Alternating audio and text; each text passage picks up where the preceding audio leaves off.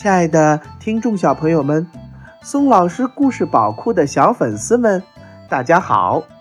欢迎您又来到松老师故事宝库听故事。如果你喜欢松老师讲的故事的话，那么赶紧给松老师点赞留言吧。为了方便更多的小宝贝儿收听松老师的故事啊，我们的微信公众平台上线了，你可以让妈妈帮助订阅。请记住，松老师的“松”啊，是松鼠的“松”。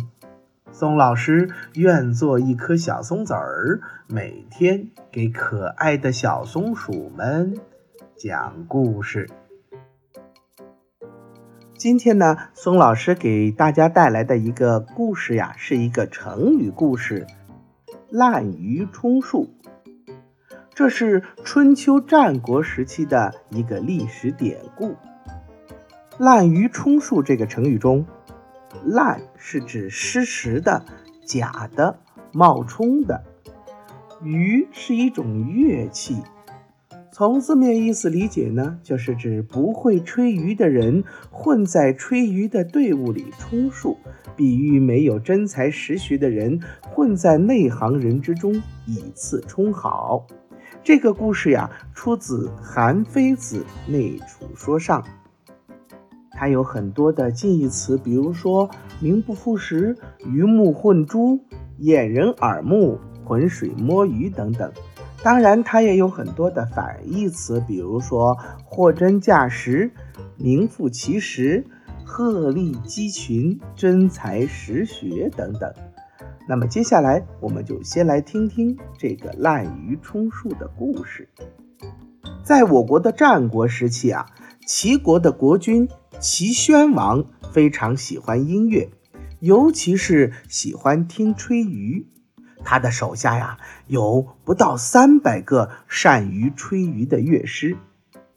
齐宣王这个人喜欢热闹，爱摆排场，总想在人前显示他做国君的威严，所以呀，每次听吹竽的时候，总是叫这三百个乐师在一起演奏给他听。有个名叫南郭的处士，听说了齐宣王喜欢听合奏，觉得有机可乘，是个赚钱的好机会，于是就跑到齐宣王那里吹嘘自己说：“大王啊，听过我吹竽的人，没有不被我感动的，就是鸟兽听了也会翩翩起舞。”花草听了也会合着节拍摆动，我愿把我的绝技敬献给大王。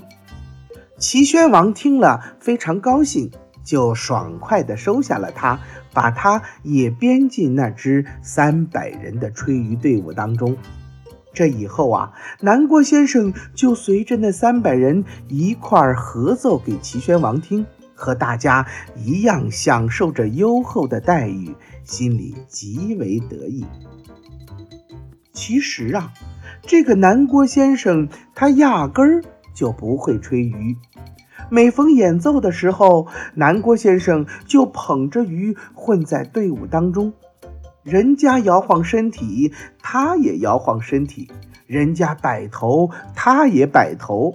脸上装出一副动情忘我的样子，看上去比别人吹奏的更加投入。南郭先生就这样靠着蒙骗混过了一天又一天，不劳而获的白白拿着丰厚的薪水。但是好景不长，过了几年，爱听竽合奏的齐宣王死了。他的儿子齐闵王继承了王位。这个齐闵王啊，受他爸爸的影响，也爱听吹竽，但他又和他的老爸不一样，他喜欢听独奏。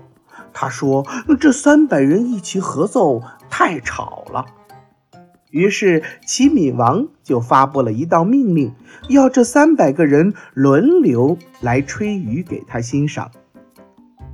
这时候可把我们的南郭先生急坏了，他急得像热锅上的蚂蚁一样惶惶不可终日。他思来想去，觉得这次再也蒙混不过去了，于是只好连夜收拾行李逃走了。听了这个故事呀，其实我们能感觉到，像南郭先生这样不学无术、靠蒙混骗饭吃的人，骗得了一时，可骗不了一世。假的就是假的，最终会逃不过实践的检验而被揭发出来。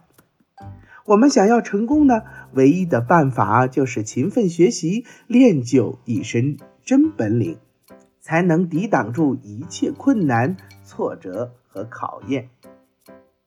其实滥竽充数这个故事呀，它的寓意很简单，第一个。